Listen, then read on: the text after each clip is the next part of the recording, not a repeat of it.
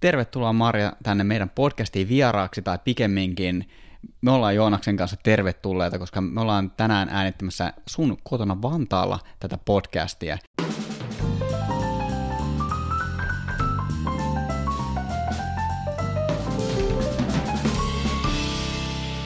Tämäkin valokuvauspodcast on äänitetty yhteistyössä Fotonordikin kanssa. Fotonordik on just se palveleva kamerakauppa. Haluaisitko sä kertoa, että kuka sä oot ja mitä sä teet? Joo, moikka ja tervetuloa meille. Ää, mun nimi on Maria, ää, monelle somesta tuttu Maria Vanonen. Seikkailen siellä Joda-koiran kanssa lähinnä ja, ja vedän Vaiko-nimistä ää, brändiä ja Woolly Wolf-nimistä brändiä ja viimeisen vuoden mä oon oikeastaan ollut pojan kanssa kotona ja nyt pikkuhiljaa taas puuhastelee kaikkia luovia juttuja. Luovaksi johtajaksi itseesi tituleeraava Maria, tota, me just löydettiin sun ensimmäinen Instagram-julkaisu vuodelta 2013. Sekin yes, sattu, taas. Sattuiko siinäkin olemaan tota Joda-kuvassa vai oliko tämä vielä ennen Jodaa? Joo, siinä oli meidän tota, ensimmäinen koira Odi ja, ja, ja tota, joo, Siis mä voin kuvitella, että siitä on niin kauan. mä sanoin sulle ennen kuin me löydettiin se kuva, että varmaan 2016 on liittynyt just joo. Sulla oli silloin ihan erilainen meininki päällä. Tota, koirapainotteisia kuvia tuli ja kanavakin oli joku ihan eri. Se oli mm. Odi Loves Yoda. Sitten siihen tuli väliin käymään joku Wave That Stranger. Joo. Se oli ihan hittikamaa ympäri maailmaa ja sen jälkeen sä päädyit vaihtamaan sun tilin nimeksi oman nimen. Miksi näin tapahtui? Jaa, no jos mä oikein muistan, niin me ollaan varmaan sunkaan istuttu jossain pohjoisessa saunalauteella ja puhuttu henkilöbrändäämisestä ja siitä, kuinka olisi hyvä, että munkin Instagram kulkisi mun omalla nimellä, että jengi löytää mut paremmin. Ehkä se oli semmoinen niin potkaisu, että tee se. Olin mä miettinyt sitä välillä, että pitäisikö, mutta sitten se jotenkin tuntui samaan aikaan vähän hassulta, että no mä kuvaan mun koiraa, mutta sitten siinä on mun nimi, mutta sitten niinku mitä väliä, tai että et, et se on vaan tavallaan se, mitä mä kuvaan, joku kuvaa autoja, toinen rakennuksia, toinen pelkkää luontoa, mä kuvaan mun koiraa, miksi mun nimi ei voisi olla siestä, mutta et, niin. Mutta kyllä mä sanon, että se meidän keskustelu saunalaajutteilla oli varmaan semmoinen, niinku, mikä sai sen tapahtumaan sit lopulta sen nimenvaihdoksen, ja se oli varmaan ihan hyvä juttu. Kaikkea sitä onkin tullut keskusteltu saunan lauteilla. Joonas on sellainen, että Joonaksen kanssa juttelee tosi, tosi henkeviä ja syvällisiä saunalauteella. Joonas on saunakuiskaaja. Tuon to voi laittaa sitten omaan Insta-bioon. Saunakuiskaaja. Sellaista ei vielä olekaan. Kohtaan. Hei, sä oot tehnyt uran aikana ihan huikean työn muun muassa jokaisen suomalaisen retkeilijän ja valokuvaajan – päästä löytyy sun suunnittelemia päähineitä, lippiksiä ja pipoja.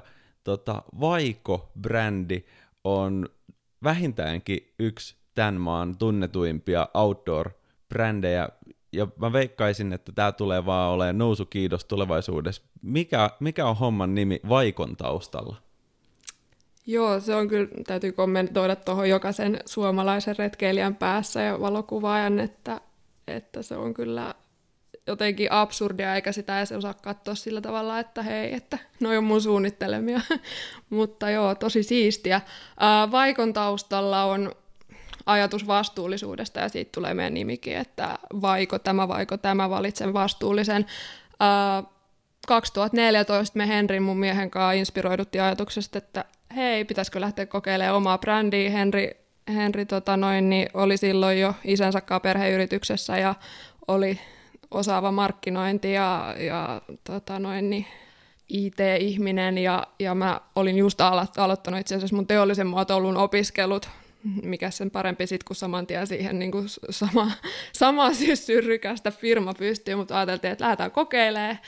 Ja me ei oikeastaan tiedetty alku yhtään, että mitä me edes tehtäisiin muuta kuin, että me halutaan tehdä se vastuullisesti, että se oli meille se tärkeä, se on edelleen se meidän niin kuin, kivijalka siinä koko toiminnassa, että, että, että kaikki lähtee siitä vastuullisuusajatuksesta, että me halutaan tarjota parempia vaihtoehtoja, vaihtoehtoja tota noin, niin, ulkoiluun. No sitten tuli syksy ja me kekattiin, että, että lähdetään tekemään kotimaisia merinovillapipoja, no sehän lähti hienosti saman tien ja siihen me lähdettiin keskittyä, että panostettiin pipoihin ja sillä tiellä me ollaan vieläkin, vaikka nyt ollaan lähettykin sitten laajentamaan paljon muihinkin tuotteisiin, että ollaan vähän ympärivuotisempia sitten, vaikka pipot toki myöskin on, mutta, mutta joo.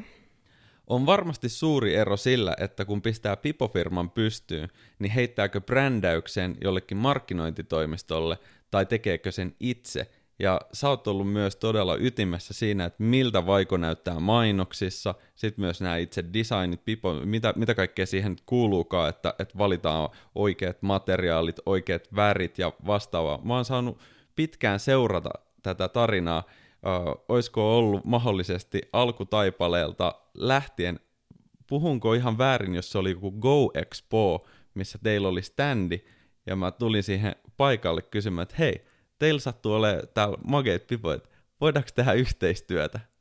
Sä tulit siihen silloin meidän ekoilla Go Expoilla tosi reippaina ja hymyileväisenä ja, ja tota, mä olin ihan pihalla, että mitä yhteistyötä, mikä tämä juttu on. Et mä muistan vielä, että sä olit silleen, että mä oon lähdössä tänne näin ja ö, laita mulle viisi pipoa mukaan, mä otan teille kuvia. Sitten mä olin ihan silleen, niin oh my god, miten tämä homma toimii. Siis, eli mä annan sulle pipoja ja saatat kuvia ja mitä okei, okay, tehdään, kokeillaan ja sitten se lähti niin kuin siitä. Mutta se oli myös mulle mun ensimmäinen yhteistyö. Ei vitsi, kuin siistiä. Me ollaan muuten puhuttu tästä joskus aikaisemminkin. Näinhän tämä menikin. Joo. Toi, noin, noin se pitää lähteäkin liikkeelle. Jostain on pakko starttaa. Nyt kun sä elät arvokkaasti tätä äitielämää, niin ehdit sä enää kuvailemaan mitään? No pakko sanoa, että viime aikoina on tullut niin kuin nipistettyä aika paljon kuvausajasta, että, että tota, jos mä aikaisemmin kuvasin melkein päivittäin Jodankaa meidän metsäretkillä, niin en tee sitä enää niin paljon tai otan kännykällä kuvia, mutta ei sellaisia, mitä jakaisin mihinkään someen.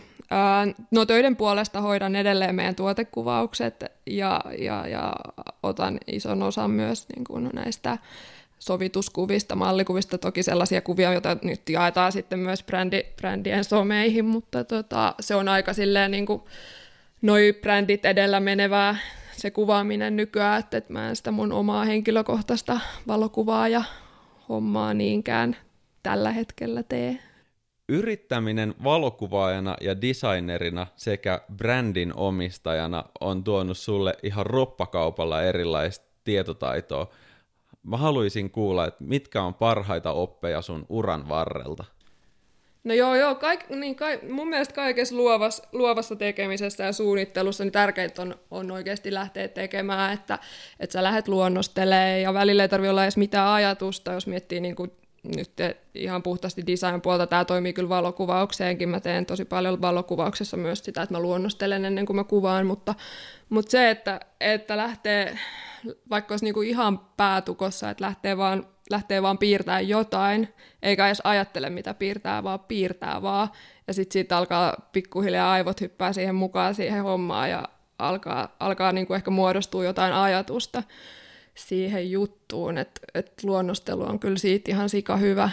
Ja se on kyllä säästänyt niin kuin valokuvauksessakin multa tosi paljon aikaa, että mä oon tosi monia kuvia piirtänyt ennen kuin mä oon ottanut ne itse kuvat. Silloin mulla on jo valmiina se ajatus siitä, että mikä se mun kompositio on, miten se asettuu se kompositio siihen niin kuin haluttuun freimikokoon, onko se potretti vai, vai tota niin, vaakakuva ja ja ylipäätään mistä kulmasta mä sen lähtökohtaisesti haluaisin totta kai sit kun mä lähden kuvaamaan, niin mä kokeilen eri kulmia ja sitten mä löydän sen helpoimman ja sitten koirankaan nyt on tietty sitten aina se, myös se hauska yllätysmuuttoja siinä, että mitä siitä sitten lopulta tulee, että, että kun se on eläin, jolle ei voi vaan sanoa, että ei just näin, vaan se tuo siihen aina se oman, oman twistinsä.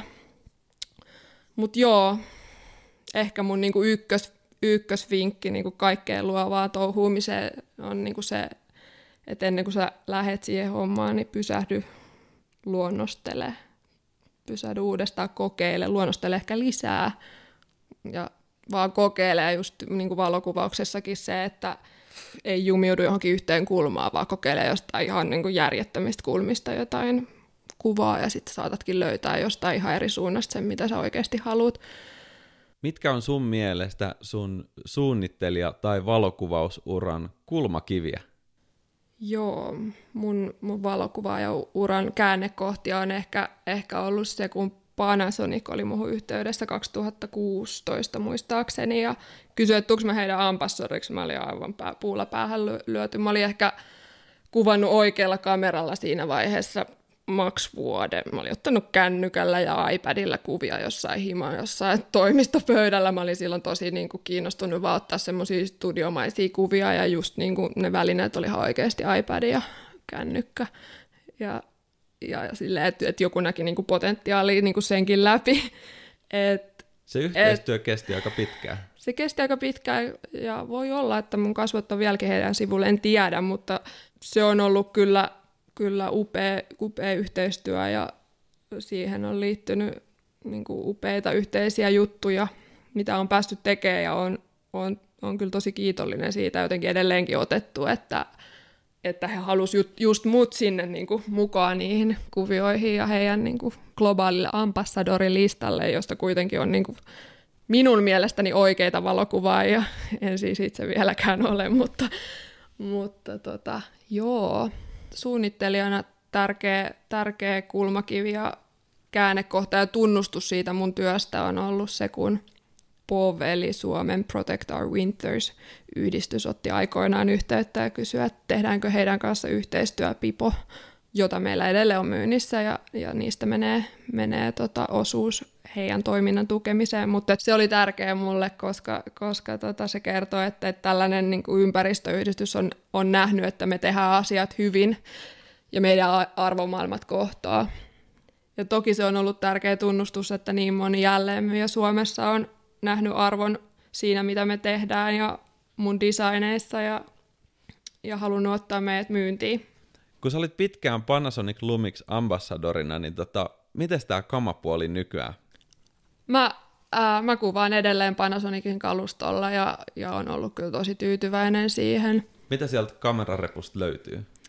Uh, no sieltä löytyy G9, mitä mä käytän stillikuvaukseen, GH5, jota mä käytän videokuvaukseen. Sitten mulla on yleensä repussa mukana muutama linssi. Mulla on 3500 ja 42 puokkia ja sitten yksi laajis 8-18. Täällä on nyt tällainen koira, koira-episodi taustalla. Joda, Joda. Joda tuli tarkistaa, että käyttäydytäänkö me kunnolla. Joda tuli voitelee Esän. Joo, Joda, mä en ole jäätelyä. Joo.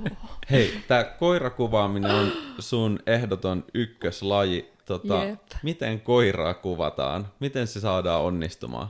Koiraa kuvataan koiraa ehdoilla silloinkin, kun se on tosi ärsyttävää, mutta, mutta se on kuitenkin oma yksilönsä ja eläin, ja sun pitää kuunnella sitä ja keksiä mitä hullumpia ideoita, miten sä saat vietyä sen huomioon ihan lähtien YouTube-kissavideoista ja tällaisia metsästyskoiria toimii hyvin myös tuollaiset petoeläinvideot, missä rääkyy joku supikoira taustalla, mutta tota, joo.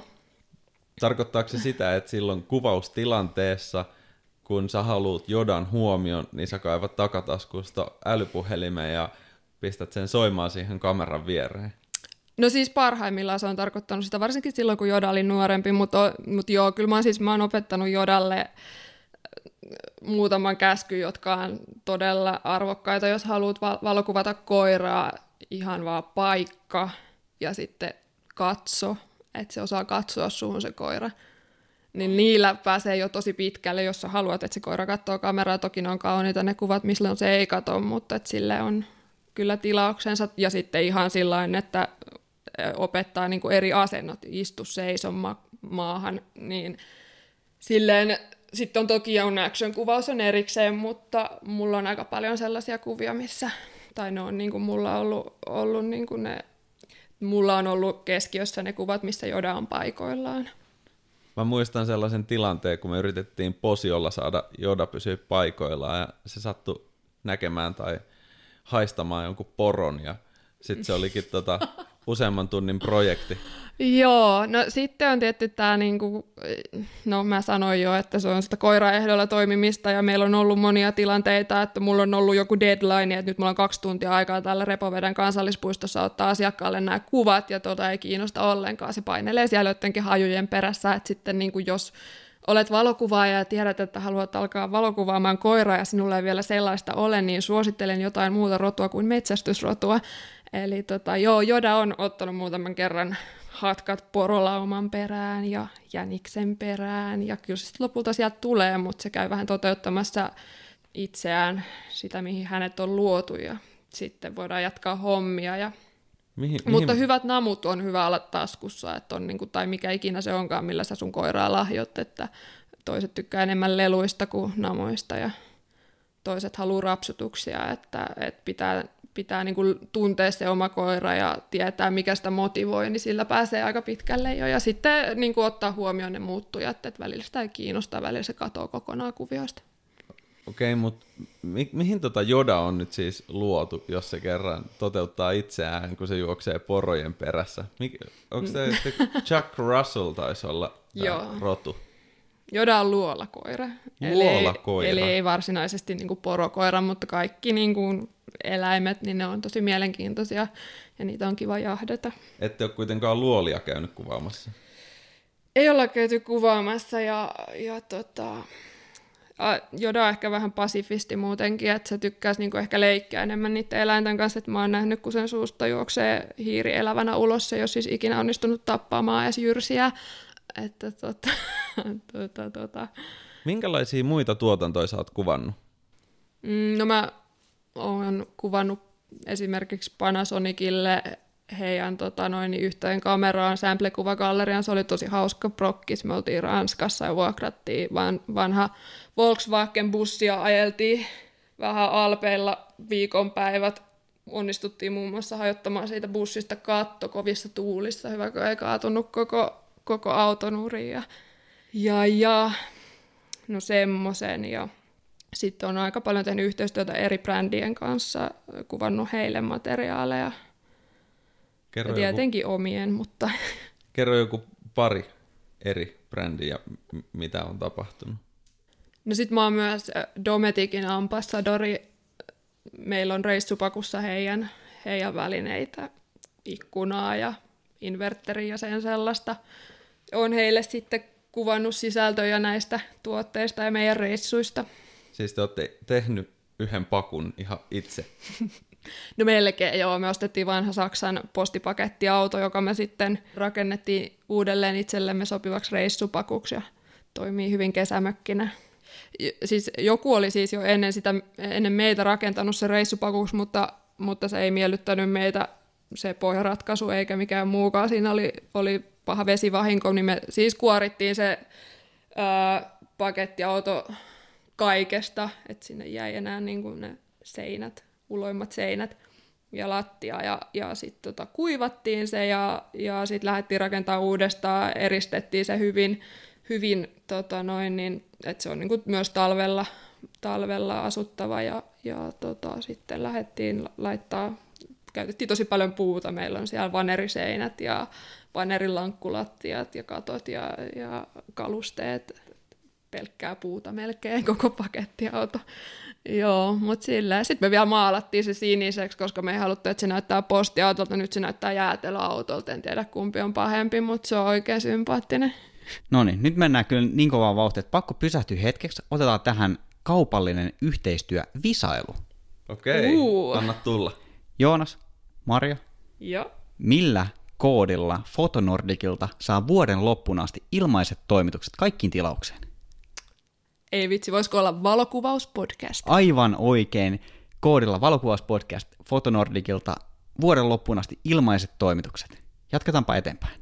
Sä mainitsit, että valokuvausta tehdään vähän, vähän Jodan ehdoilla, ja tänään tehdään tätä podcastia myös Jodan ehdoilla. Hän on täällä monen Joonaksen syl- sylissä keräämässä huomiota, ja tota, su- suuri osa sun valokuvausta on ehdottomasti ollut ja on edelleen Joda, niin mikä sun mm. mielestä on kaikkein parasta valokuvauksessa? Jos ja kun on jossain paikassa, jonka haluaa oikein muistaa sen hetken ja sen paikan, niin se, että jos sen vaan onnistuu jotenkin, jotenkin tallentamaan ja mulle on sen takia hirveän tärkeää ollut myös, tai miksi Joda, ylipäätään mä oon päätynyt kuvaamaan Jodaa, että jotenkin se on tuonut siihen sen sellaisen tunteen, että mä oon pyrkinyt saamaan sellaisia ilmeitä, jotka vähän kuvastaa sitä mun omaakin fiilistä siinä hetkessä. Mutta just se, että et pystyisi tallentaa sen hetken just silleen, miltä se siinä näytti ja tuntui. Kerro, miten saadaan koiralta ilmeitä. Miten saadaan koiralta ilmeitä? Otetaan ihan hirveästi niitä kuvia ensinnäkin, koska sitten jostain sieltä välistä tulee se joku ilme, että on sopivasti silmät kiinni fiilistellen tai joku muu irvistys. Tai, tai tota noin, niin heitetään nameja, jos halutaan raju ilme. Tai mä otin, otin joku pari talvea sitten sellaisen kuvan, missä mä mikä, mikä levisi aika paljon somessakin, mistä Joda on silmät pyöreänä kuona lumihangessa, niin mä heitin sille silloin nameja sinne, että se niin kuin hakee niitä sieltä, ja sitten siinä tuli tosi hauskoja ilmeitä. Mutta siinä nyt on ainakin. Tai sitten ihan vaan juttelemalla silleen, että niin kuin vähän sille herättelee sen huomiota johonkin suuntaan, niin niillä ainakin saa ilmeitä aikaiseksi kuinka paljon se kuvaat yhdellä kertaa, että jos sä käyt kamera ja Jodan kanssa aamulenkillä tai iltalenkillä jossain, niin ku, kuinka paljon sinne kortille tulee, koska tuossa to, voisi kuvitella, että siinä sattuu ja tapahtuu aika paljon. Joo, välillä niitä on kyllä ihan siis kiitettävästi sillain aika nopeasti sitä kuitenkin sarja tulella ampuu sen 300 kuvaa kahdesta hetkestä, että et voi tulla tosi paljon, tai sitten välillä mä oon tosi minimalistinen, ja mä vaan, niin kuin välillä mä teen myös sitä, että mä vaan päätän, että mä en edes ota tästä hetkestä kuin, niin kuin yhden kuvan, tai, tai niin kuin maks kaksi, mutta sillä, että mä en niin kuin lähde edes siihen, että mä lähtisin jotenkin silleen ampumaan varman päälle niitä kuvia, että, että, että tulee varmasti hyvä, vaan mä niin kuin vaan päätän, että, että nyt mä menen näillä parille ruudulla, katsotaan mitä tulee. Kyllä, kyllä kuulostaa siltä. Että... Vähän semmoinen filmimentaliteetti. Kyllä, tulee mitä tulee ja jos niin. ei tule, niin sillä mennään, mitä tuli. Jep, just näin, että ei niin lähde viilaa liikaa loppuun asti.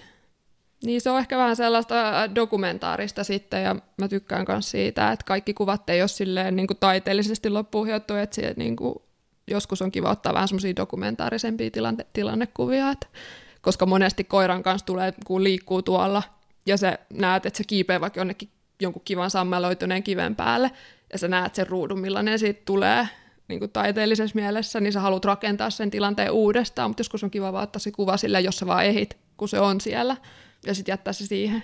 Kyllä, kyllä. Jorakin on nopea liikkeissään. No, niin halutessaan, joo. Muuten vähän löysää mallia.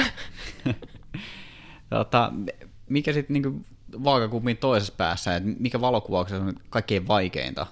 No tämä on ehkä vähän epäsuora vastaus, mutta mun mielestä ehkä vaikeinta on ajoitus koska kyllä se aina niin kuin, jotkut asetukset kamerasta löydät, millä sä saat sen kuvan tehtyä, mutta se, että sä oot oikeaan aikaa paikalla jossakin, että sä saat just sen kuvan, minkä sä haluat, niin se on kaikista vaikeinta. Kyllä, se on oikea kivi, oikeat puut, oikeat ran, rantakalliot, rantahiekat, oikea valo, auringonlasku, auringon nousu, niin se on, mm. se on... Vuoden aikaa. No se tietysti Kaikki. myös, kyllä.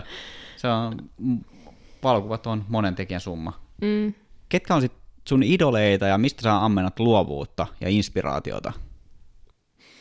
Joo, no mun, mun kaikki luovat prosessit lähtee yleensä siitä, että, että mä luonnostelen itse ja mietin itse, mitä mä haluan tehdä, millaisia kompositioita. Mä saan tosi paljon inspiraatiota luonnosta, sen eri muodoista, väreistä. Uh, mulle on tosi tärkeää ensin oman pääni sisällä miettiä se juttu ja sitten mä käyn ehkä benchmarkkaamassa. Mutta niin kuin yksi tosi innoittava kuvaaja, kenet mä oon löytänyt Instagramista, on Teron Humphrey, kulkee nimellä This Wild ja hän kuvaa koiraansa ja hänen tyylinsä on kyllä todella ihailtava. Mikä Maria on sun unelma valokuvaajana? Mä sanoin, että sä et saa kysyä tätä. Mä voin, mä voin tehdä siitä vielä vaikeamman. Ei. Mä haluan kuulla Ei. myös unelman luovana johtajana. Mm.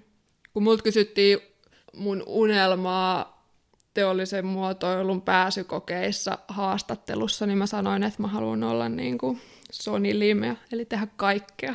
Ja mä oon tehnyt kaikkea tähän asti, mikä ei välttämättä ole kauhean fiksua, että sä niin kuin jokaisen graafisen tota noin, niin pikkuasiankin piiperät itse, mutta tota, mun unelma. Ehkä mun unelma luovana johtajana on se, että mä jonain päivänä pystyn keskittymään puhtaasti vaan niihin luoviin juttuihin ja kaikki prosessit siitä ympäriltä hoitaa joku muu, että moni yrittäjä ehkä pystyy samaistumaan, että yrittäjänä sä teet kaiken, että sä oot se siivooja ja kahvinkeittäjä ja varastotyyppi ja, ja, ja kaiken vastaava. Monta niin, hattua kirjaimellisesti. Niin, kyllä. Niin tota, se, että joku päivä niin voisi keskittyä kokonaan siihen omaan, omaan juttuun ja katsoa, mitä, mitä sitten tapahtuu, että minkälaiset luovat voimat siinä voi vapautua, kun sitä kaista ei menekään mihinkään muuhun. Niin se olisi varmaan se. Kun suomalaiset valokuvaajat lähtee retkelle, niin ensin tehdään ihan huikea määrä kuvia, ja sitten ruvetaan keskustelemaan kameroista ja linsseistä, mutta sitten kun kaikki puheenaiheet on loppu, niin niitä yhdistää edelleen yksi asia, ja se on ne päähineet. Ja sitten voidaan keskustella näistä vaikon pipoista. Niin me ollaan kanssa nyt saatu siis aivan maailmanluokan mahdollisuus tehdä yhteistyö valokuvauspodcastin ja Vaikon kanssa. Sä suunnittelit meille semmoisen napin. Onko sen nimi nappi? No se on aika iso nappi, mutta mm, puulogo. Puulogo, Van... niin. kyllä. Valokuvauspodcast puulogo. Se on aika hyvä. Mä pidän siitä. Ja nyt se tulee. Nimittäin meidän rajoitettu valokuvauspodcast Pipo-mallisto, joka tulee rokkaamaan jokaisen kaupan hyllyillä.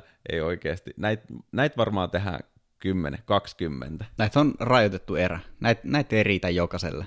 Mitä sä ajattelit siinä vaiheessa, kun sä suunnittelit tätä logoa? Mitä sä otit siihen mukaan elementeiksi?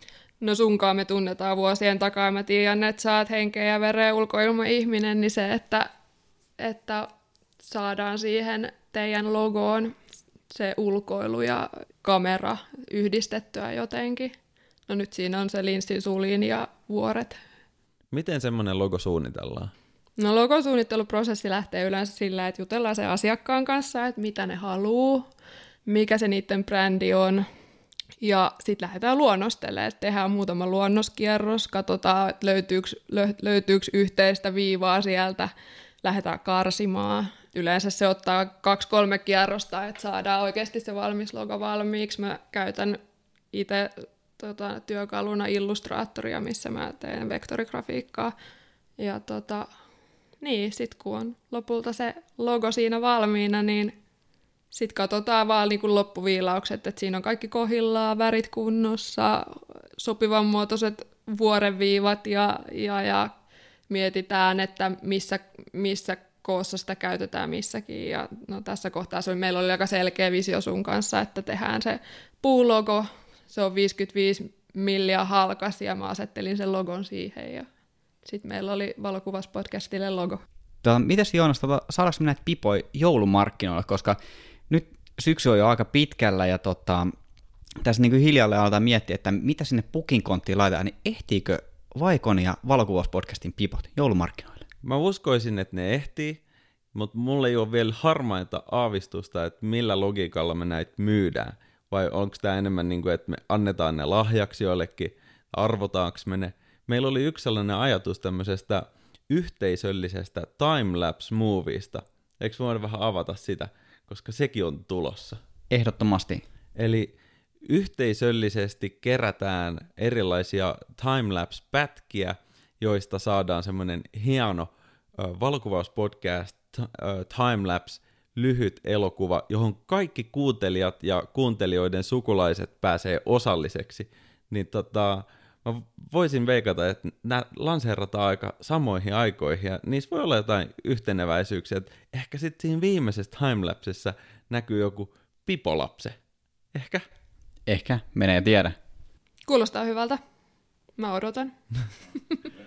Voiko sä osallistua, Maria, tähän timelapse-projektiin jollain tavalla? Olisiko sulla mahdollisesti tuolla takataskussa joku semmoinen kahden tai kolmen tai 23 sekunnin timelapse-pätkä, ja formaattihan on erittäin niin kuin vapaa, että se saa olla ihan mistä tahansa tilanteesta. Eikä me jotain keksitä. Mitkä on sun tulevaisuuden projekteja, Maria? Mun tulevaisuuden projekteja? tämä tulee nyt jotenkin tosi syvältä takaraivosta, niin ehkä mä sanon tänään ne mun tulevaisuuden projekteja. Mä oon aika pitkään halunnut koota jonkun kirjan mun kuvista. Jossain vaiheessa se ajatus oli, että joda veneissä tai ylipäätään veden äärellä, koska niitä on ihan hirveästi, niin se voisi olla semmoinen hamassa tulevaisuudessa tapahtuva projekti. Tällä hetkellä mun brändit vie mun suurimman osa ajasta ja ehkä niin kuin päällimmäinen projekti on nyt on toi meidän koirabrändi ja sen eteenpäin vieminen. Me ollaan aika kivasti vauhdissa ja, ja mikä koirabrändi? Kerro tästä lisää. Pitkällisen haaveilun jälkeen me perustettiin vihdoin oma koirabrändi Bully Wolf pari vuotta sitten ja, ja sitten me ollaan tehty sitä Vaikon ohella ja nyt, nyt sitten aktivoiduttiin vähän enemmän sen kanssa tuossa noin vuosi sitten. Ja siinäkin sama, sama ajatus kuin Vaikossa, että tehdään vastuullisesti.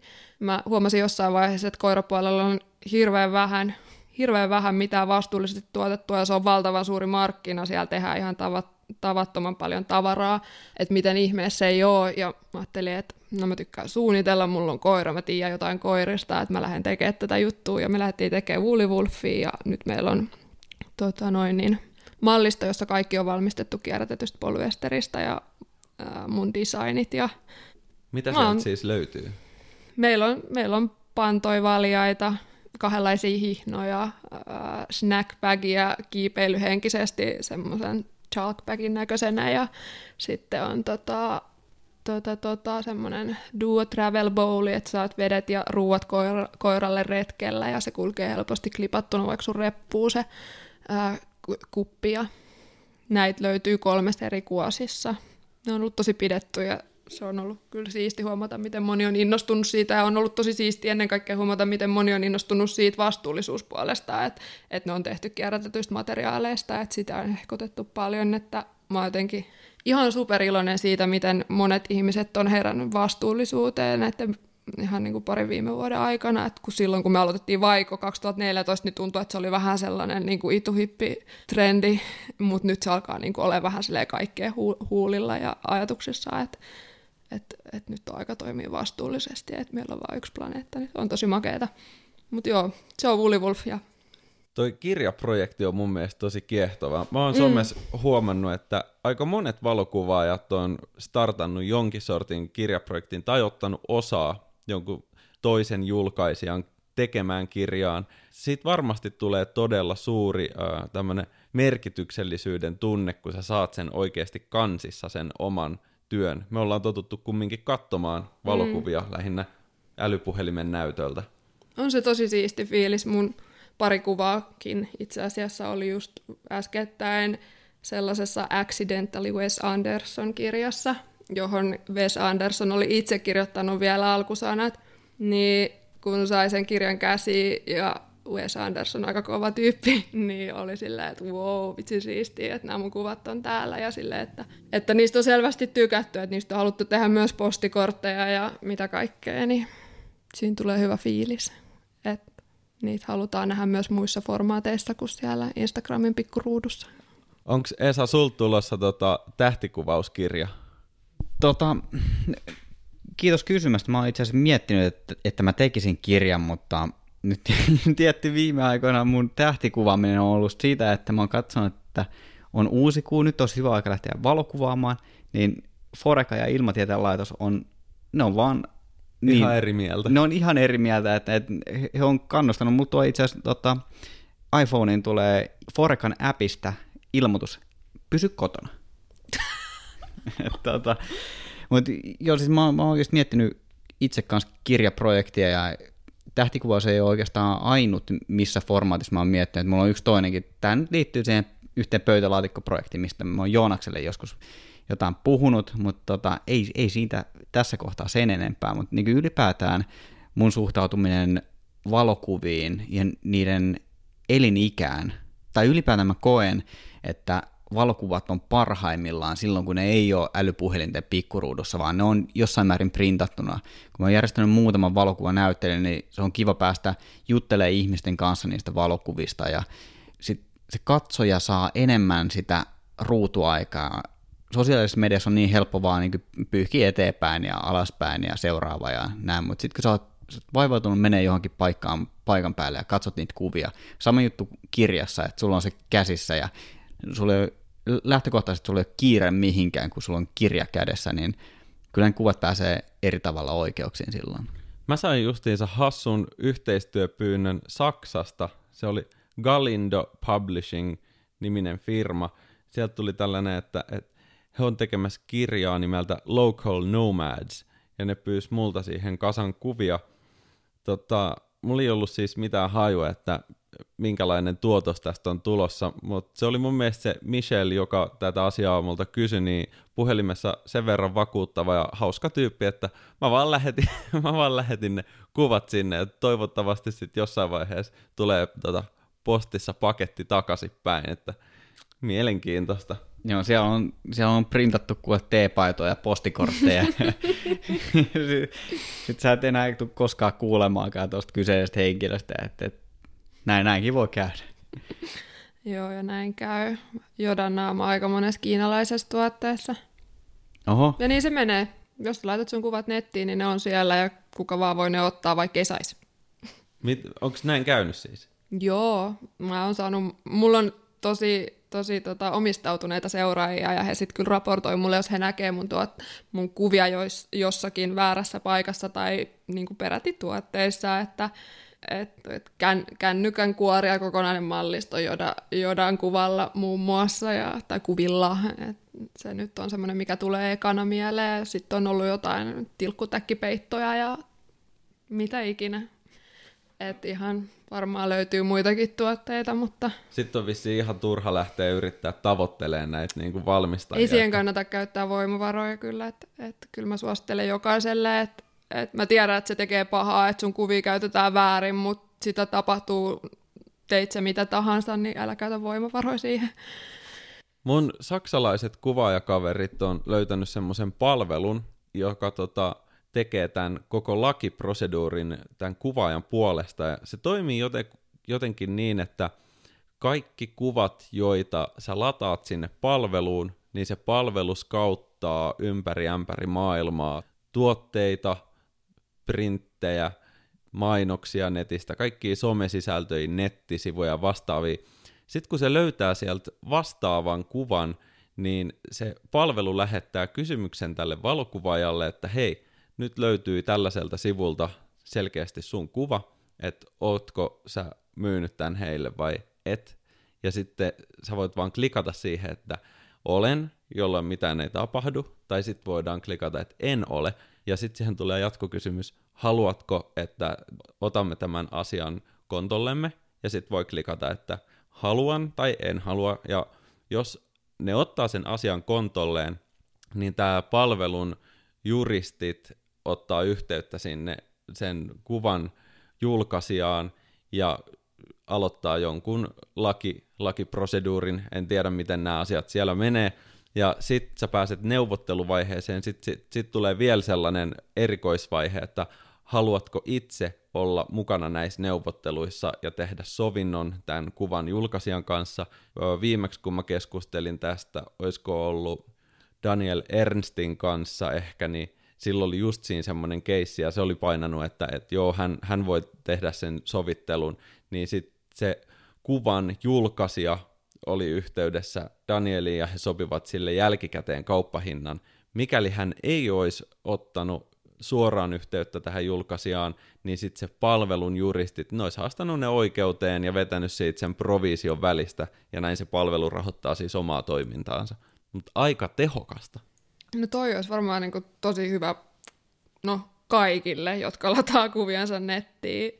Et tota, koska varmasti tosi monen valokuvaajan kuvia, siis mun kuvia on esimerkiksi paljon tällaisissa ilmaisissa kuvapankeissa, joita niin kuin muut yritykset käyttää ihan törkeästi hyväksi, ja totta kai niin jokainen selväjärkinen ihminen tietää, että sä niin kuin, et vaan voi saada niitä kuvia ilmaiseksi, mutta koska niitä on joku luonut niitä, että täältä voit ladata ilmaiseksi kaiken, niin sitten niitä hyödynnetään, että on just ollut jotenkin jenkkikoirabrändien kanssa vaikka yhteydessä, että hei, että mikä juttu, että miksi mä sain uutiskirjeen teiltä ja mun kuva on siinä.